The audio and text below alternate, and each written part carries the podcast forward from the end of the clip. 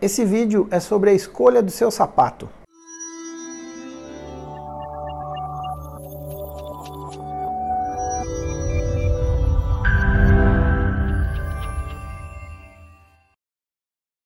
Pessoal, muita gente me pergunta a respeito do sapato ideal, tanto para homem quanto para mulher. Geralmente, mulher no trabalho costuma usar salto alto, né, porque é mais elegante ou porque o tipo de trabalho exige. Se você é uma executiva, se você é uma empresária, se você é uma advogada, se você trabalha no comércio, se você trabalha em uma loja e isso demanda que você fique usando salto durante muito tempo no seu dia.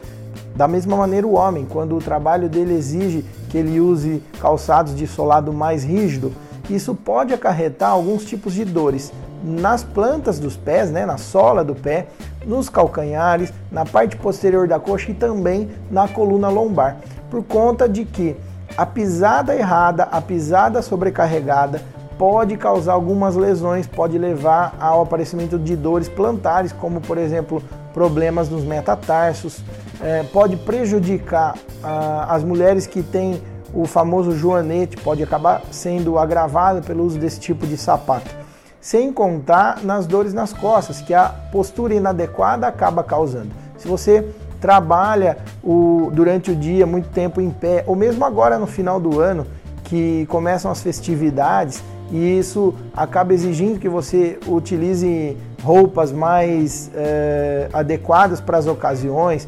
De repente tem alguma formatura, de repente tem algum casamento para ir e isso vai exigir que você use sapato ou, ou, no caso da mulher use sapato de salto. Isso pode prejudicar a sua coluna e pode prejudicar as suas pernas principalmente. Então a escolha de um sapato adequado para as suas atividades bem como o uso eventual de alguma palmilha que absorva o impacto e distribua sua pisada de maneira adequada, é um caminho para poder te ajudar na prevenção desse tipo de dor. Eu não estou falando para você não usar salto, não estou falando para você evitar usar o sapato. Se fosse assim, todo mundo trabalharia de tênis e todo mundo ficaria feliz, mas não é a realidade que acontece no nosso dia a dia. Então você precisa achar um jeito de conseguir viver a sua rotina da, mais, da maneira mais uh, próxima do normal possível, sem ter dores.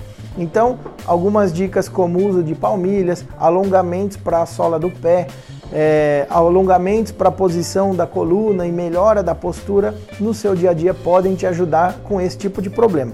Procure um médico especialista que possa te orientar dessa maneira para que você não tenha esse tipo de problema. Obrigado, pessoal. Até a próxima.